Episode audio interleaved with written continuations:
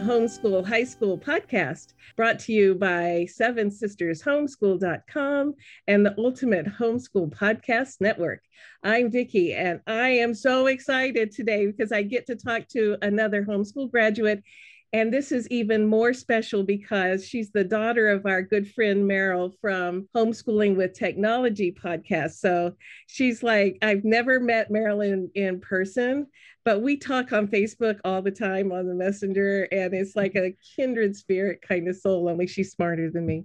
All right. So this is her daughter, Rachel Van der Did I say the last name right? It, it, works. There are so many variations of it, and even now moving to the Netherlands, they pronounce it even differently. So, so say say it your way. Uh, the Afrikaans way is uh, Rachel van der Merwe. Um, but I mean, you ask my mother, she'll say Van der Merwe. That's the emphasized version. And then I still haven't quite figured out the way that the Dutch say it because it's originally Dutch, but it's an uh-huh. Afrikaans derivative. Yeah. That's marvelous. So, which just absolutely segues marvelously into tell us your homeschool story. Yeah. Um, so I, I never, growing up, I never imagined being homeschooled. Um, so we are from South Africa originally. So I grew up going to public school in Cape Town, uh, which I absolutely loved. Um, and this is very British style. We had school uniforms, you know, mm-hmm. and mm-hmm. um, everything. And then I, then we moved to the United States and we planned to transfer into the public school system in Tennessee and I, I went for my walk around and visit and came back home and realized I was like, oh no, like I, the, the way that the school system works in South Africa, I was ahead. Mm-hmm. Um, of what everybody was doing and felt completely like a fish out of water. And then I did the standardized testing in in Tennessee, which is the the TCAPS, and they they they tested me as like 12 plus plus, which was absolutely ridiculous. Like I mm yes, I do like school, but I'm not that smart. I was, you know, and at that point I was 13 and I was not oh. ready for college uh-uh. um, at all. And so we just realized at that point that I was, it just wasn't going to be a good fit, and mm-hmm. um, and that we needed something that continued to sort of the the educational model that I'd had in the British school system in South Africa. Um, so I, initially, I was absolutely horrified at the idea of being homeschooled because mm. I just had visions of being antisocial and yeah. isolated. Yeah, and that that was just like the worst thing in the world. But I also actually started making the people who really were the most welcoming for me, you know, a young South African who is also culturally, we moved to the South in the US, which is oh. a very rude cultural shock, very, very different culturally. Um, very different. I, was, I don't know if you've seen the movie Mean Girls, but that was my life. It was a lot of, but if you're from Africa, why are you white? And do you ride elephants to oh. school? And um, it was it was really hard being a teenage, you know, becoming mm-hmm. a teenager and moving. But homeschoolers were just very open and welcoming. They asked mm. good questions, and I think everybody in the community were sort of was like a motley crew of folks from all sorts of walks of life who'd mm. all come mm. to homeschooling for different reasons. Mm. And that became my sort of community of like the sort of outcasts, I think. And mm-hmm. so it was quite nice. And um, it also allowed me to continue doing studies the way that I was more used to. So that's how I ended up homeschooling. So it, it was not your first choice, but no once you got started homeschooling, you found good people and it was a yeah. good fit educationally and it worked. Yeah, and it was a good fit personality wise too. I, you know, I, I, I always say to to people who are thinking about homeschooling, like you really do also need to know your children's personalities and like what they need and mm-hmm. and how to go about homeschooling. And for me, I'm very self motivated and i am very curious. And so for me, I think the school system would have really dampened my spirits.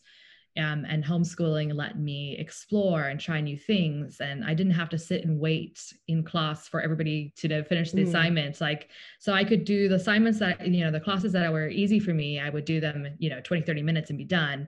And then I had space for all these other cool things. Like I did, you know, AP art history and I did, well, my parents made me do coding because they're both computer programmers. that was less exciting. Um, yeah. But I did a lot of like other extra things, um, forensics, you know, and mm-hmm. just like fun things that I would never have gotten a chance to do because I could maximize my time. Yeah. And, you know, that's what I have heard consistently as I'm talking to the young people in your generation who graduated from homeschooling mm-hmm. is one of the best things they found is they had time to do what they wanted to do to explore and do yeah. different kinds of courses or develop an interest and there's just not the time to do that in a traditional school setting. No. So that's that's a, a benefit in case somebody hadn't thought yeah. about that. Uh, there are like some public school uh, well some school systems that have created different models. It just mm-hmm. doesn't matter what you have yeah.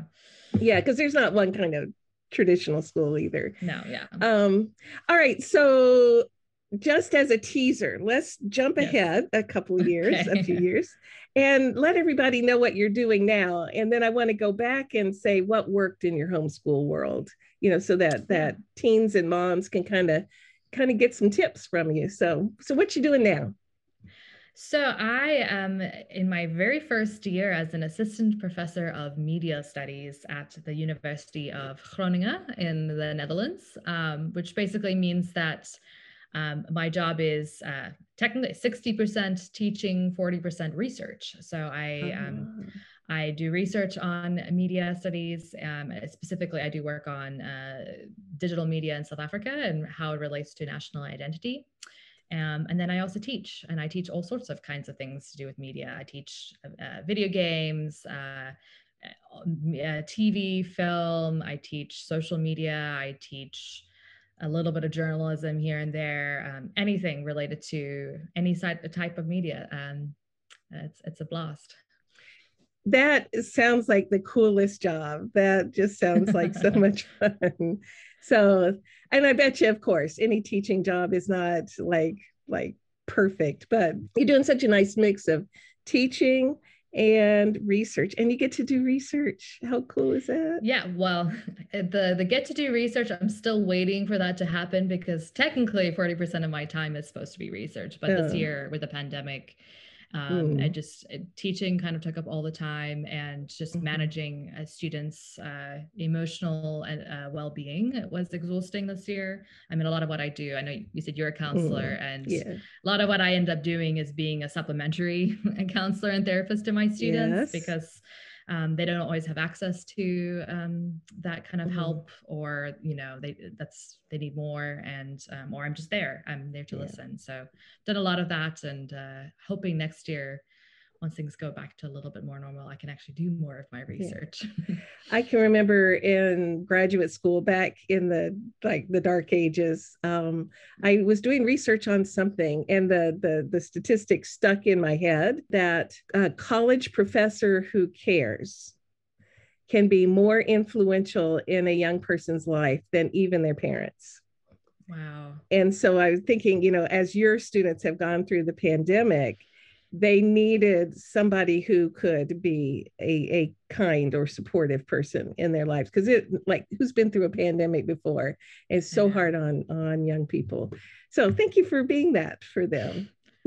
Yeah thank you. And it's it's been a thing that's it's been a very difficult exhausting year. And that's the one the one thing that's kept me going is is seeing being able to be there for my students and being in their lives and they've been very vocal and appreciative too so i'm grateful for that um, because it, it's a, it is a very fun job but it is also a exhausting job i i work probably 70 hours a week um, mm-hmm. i mm-hmm. often work weekends i work late mm-hmm. into the night you know uh, when there's a lot of grading and things like that um, but that's what keeps me going that's even when i'm absolutely exhausted is knowing that i can um, yeah be that in a student's life because that's what my professors were to me. Um, that's awesome.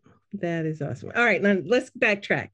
So yeah. what what worked in homeschooling your high school years yeah. um, that helped prepare you for life, for for college, for what you're doing mm-hmm. now? Like what were the the the good things that yeah. uh, that you experienced in high school?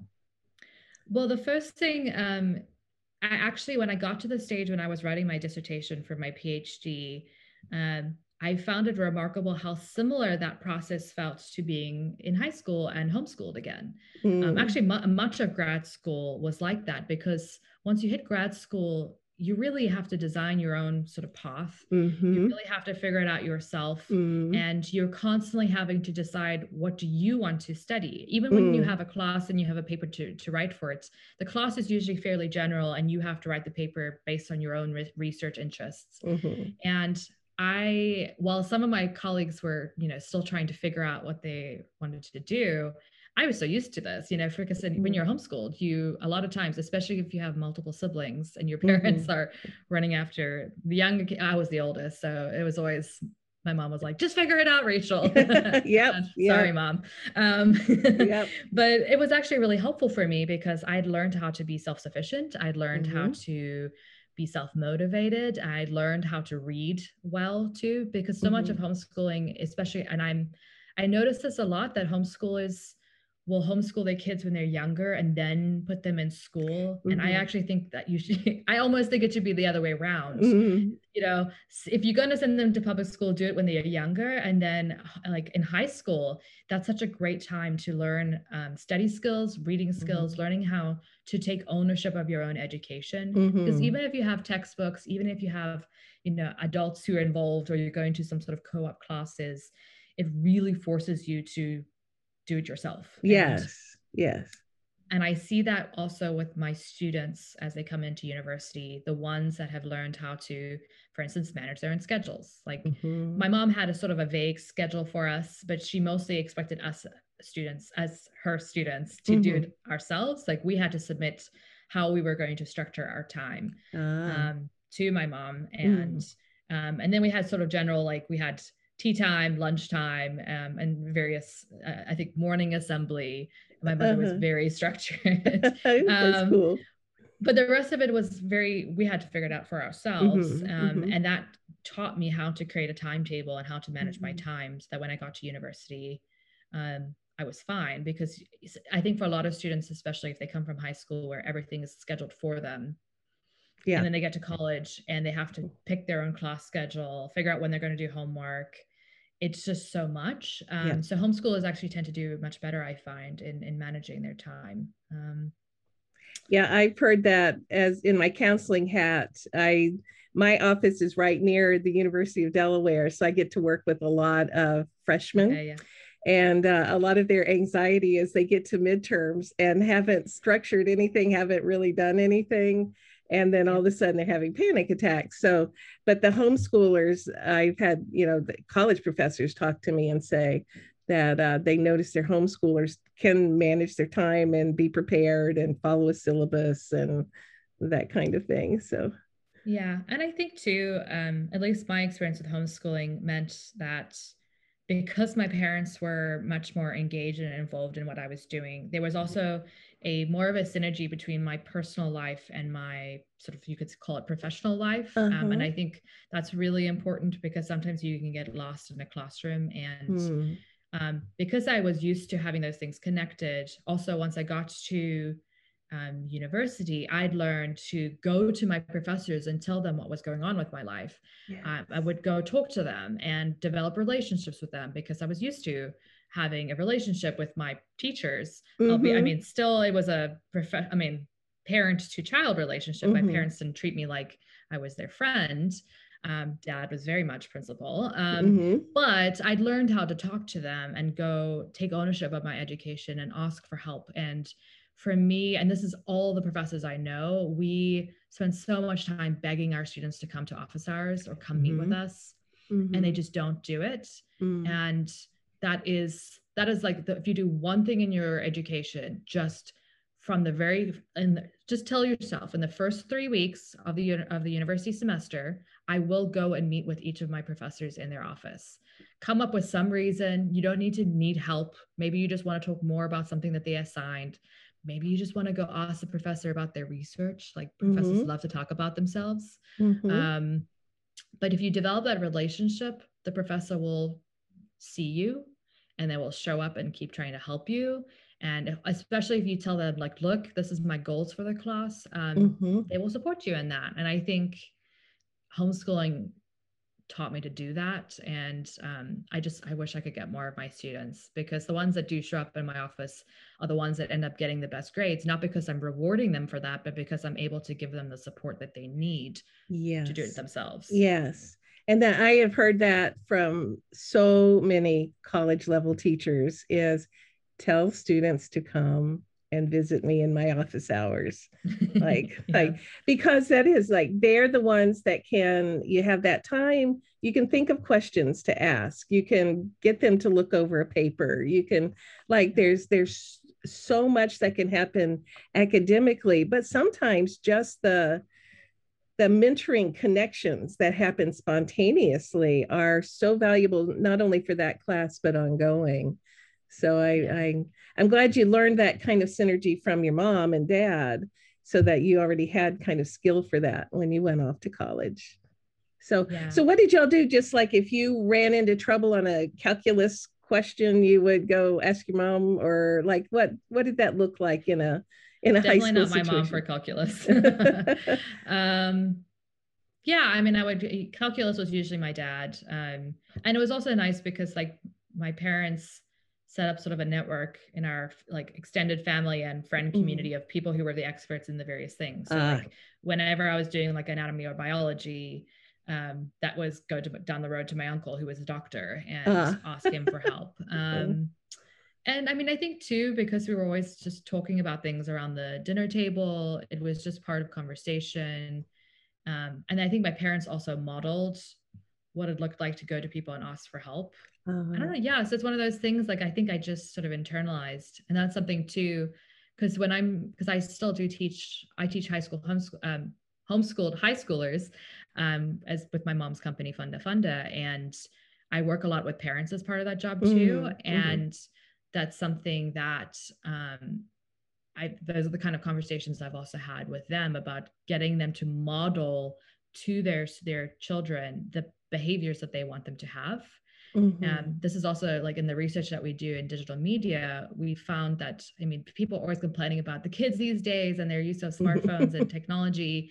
It's actually the research shows that they've all learned that from their parents. Yeah. It's from watching mom and dad pull out the phones at the dinner uh, dinner table. Mm-hmm. It's mm-hmm. about watching them, you know, while they're waiting for the doctor, you know, doctor's appointments, they pull out their phones. Um, mm-hmm. or they're on their phones and they're driving. And so the biggest thing I try to like teach also homeschool parents that when I'm working with them is like, what are the things that you're doing in your family to model behaviors of showing them it's okay to ask for help, mm-hmm. showing them that it's okay to have a community to to learn that you should have a community for learning. Yeah. Um, and I think my parents just modeled that for me, so I saw it always as a it's always okay to ask questions. It's always okay to sort of reach out. Um, and learning is something we do together. That is just so fabulous. Now, when you were homeschooling high school, what were you exploring or experiencing that led you to your college experience, you know, all the way through PhD and dissertation yeah. and all? Like what what were your your triggers, your experiences that made that bloom? Yeah. Um, I think I mean, firstly, um, my mom was a double major in English and German, and it was very big into writing. And mm. I, I, honestly owe a lot to her for mm. not being afraid. Well, maybe she would say differently, but like she really did keep bringing up the ways that I needed to improve my writing. And it came, there was a lot of, um, uh, yelling at each other and tensions and that's frustrations. Life. Yeah, that's yep. life. Um, and but she just kept on kind of mm. Bringing it up and addressing. I did remember a lot of time being sent to dad's principal office to talk about me being disrespectful to my mother. Um, but I look back now and I constantly get feedback about my my writing as being mm-hmm. extremely clear and compelling and um, that I trace back to my mother. I learned yeah. everything about um, how to write from her. And then she also, I mean, this also comes back to my mother. She, in my junior year, said to me, Look, I know you can write a research paper. I've seen you do it.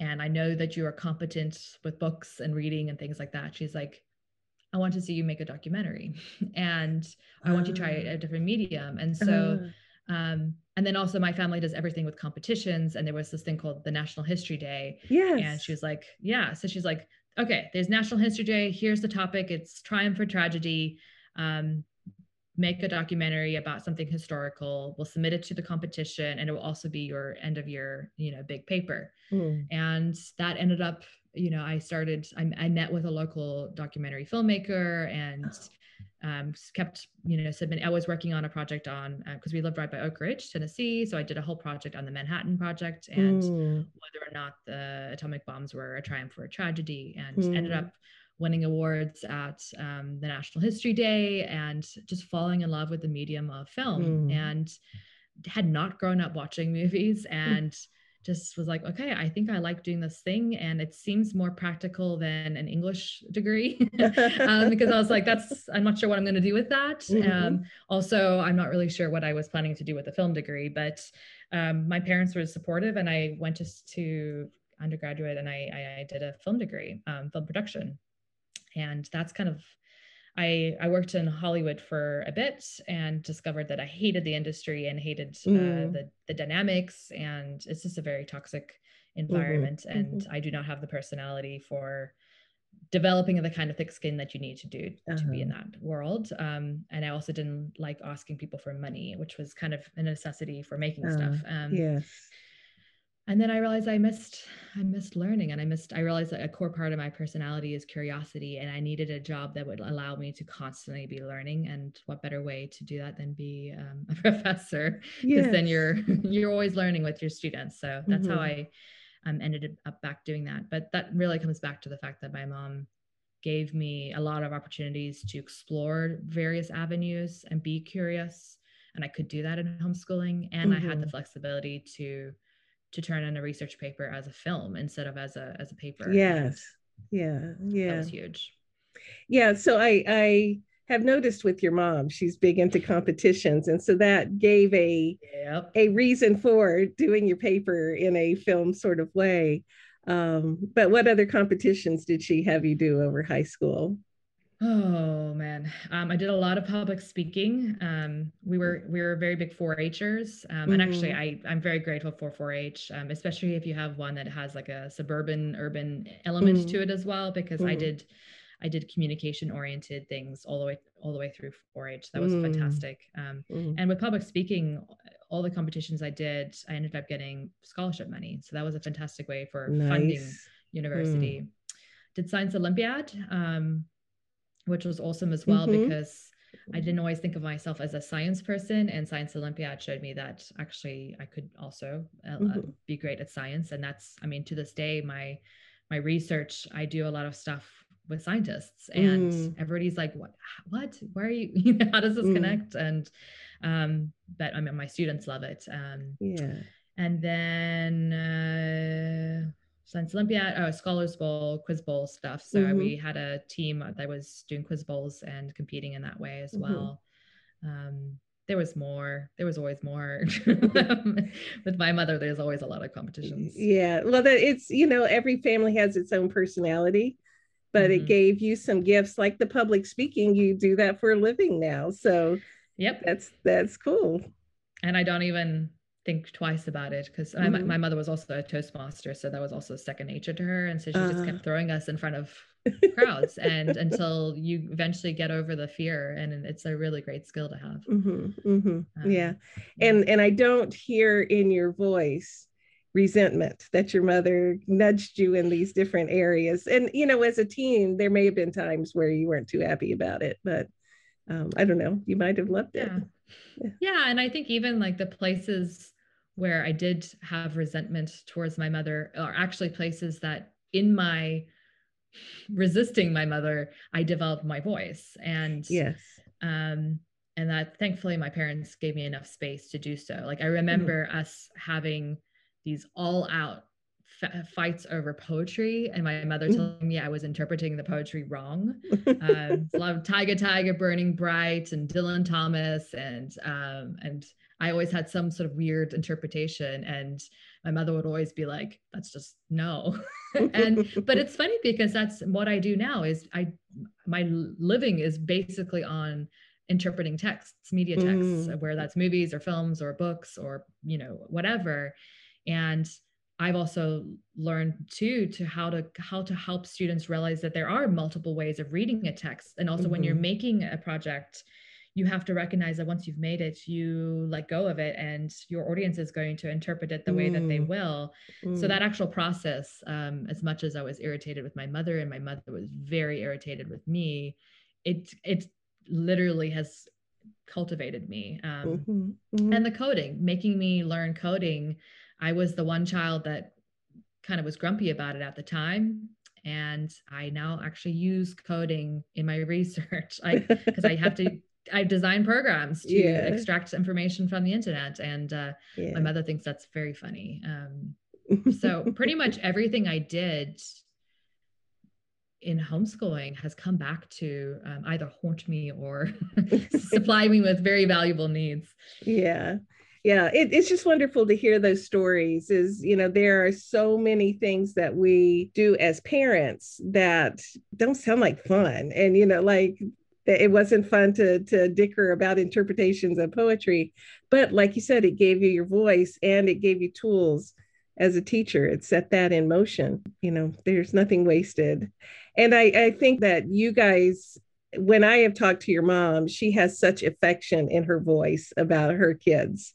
And yeah. so i i think that you guys had enough um that balance of affection and nudge that that made it really yeah. work yeah. I mean, I think fundamentally there was there was respect. Um, mm. I mean, I think to some extent too, all of us kids were guinea pigs, um, and, and, my mother really has developed a lot of her her teaching style through kind of figuring it out with us. Um, mm-hmm. But I think a lot of it has come down to my my mom always sees her students as almost like mini adults. Like mm-hmm. she respects us in such a way that she knows that we're capable of learning, knows that mm-hmm. we're capable of growing and gives us a space to do that and mm. is not afraid to disagree with us and to tell us what she thinks mm-hmm. but is also willing to give us the freedom to make mistakes try things i mean even small things like my parents when i was you know going out with friends and we're going to go see a movie a lot of you know my especially in the sort of the the christian community that i grew up mm-hmm. in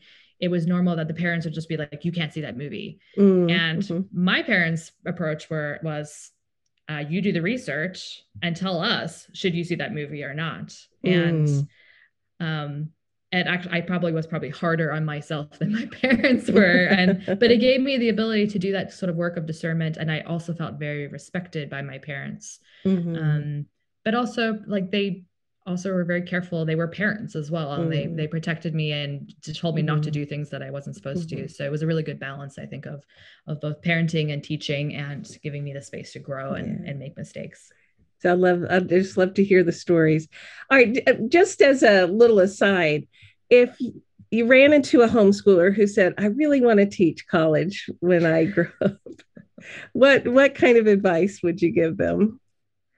I would say, uh, I would say you have to make sure you really, really want mm. to do that. Um, mm. It's it's quite hard to just teach college. Uh, mm-hmm. Usually, um, sustainable jobs in academia require you to do both research and teaching. Mm-hmm. Um, the smaller the university, um, the more likely of a chance you can do more teaching over research and that that mm-hmm. depends but regardless you're going to have to do research to get your phd to get mm-hmm. into that mm-hmm. position so you're going to have mm-hmm. to do research and it's hard it's really really hard my mm-hmm. phd was a grueling experience um, it was extremely formative um, but then it wasn't just that it was also just the job market is is, yeah. is difficult um, yeah. and the and the work hours are very long and i've mm-hmm most people drop out of their PhDs. Most mm-hmm. people, a lot of people drop out of the entire career. I have mm-hmm. many, many friends who are extremely smart and, and have not found jobs. I actually constantly feel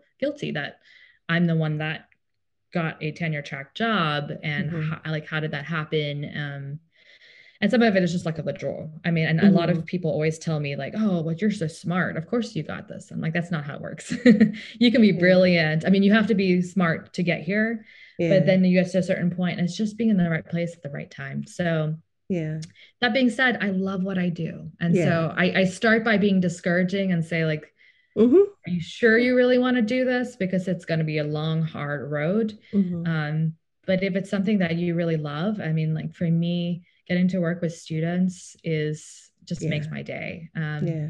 and my work my research is very much about um, liberation and transformation of society for for the better and mm-hmm.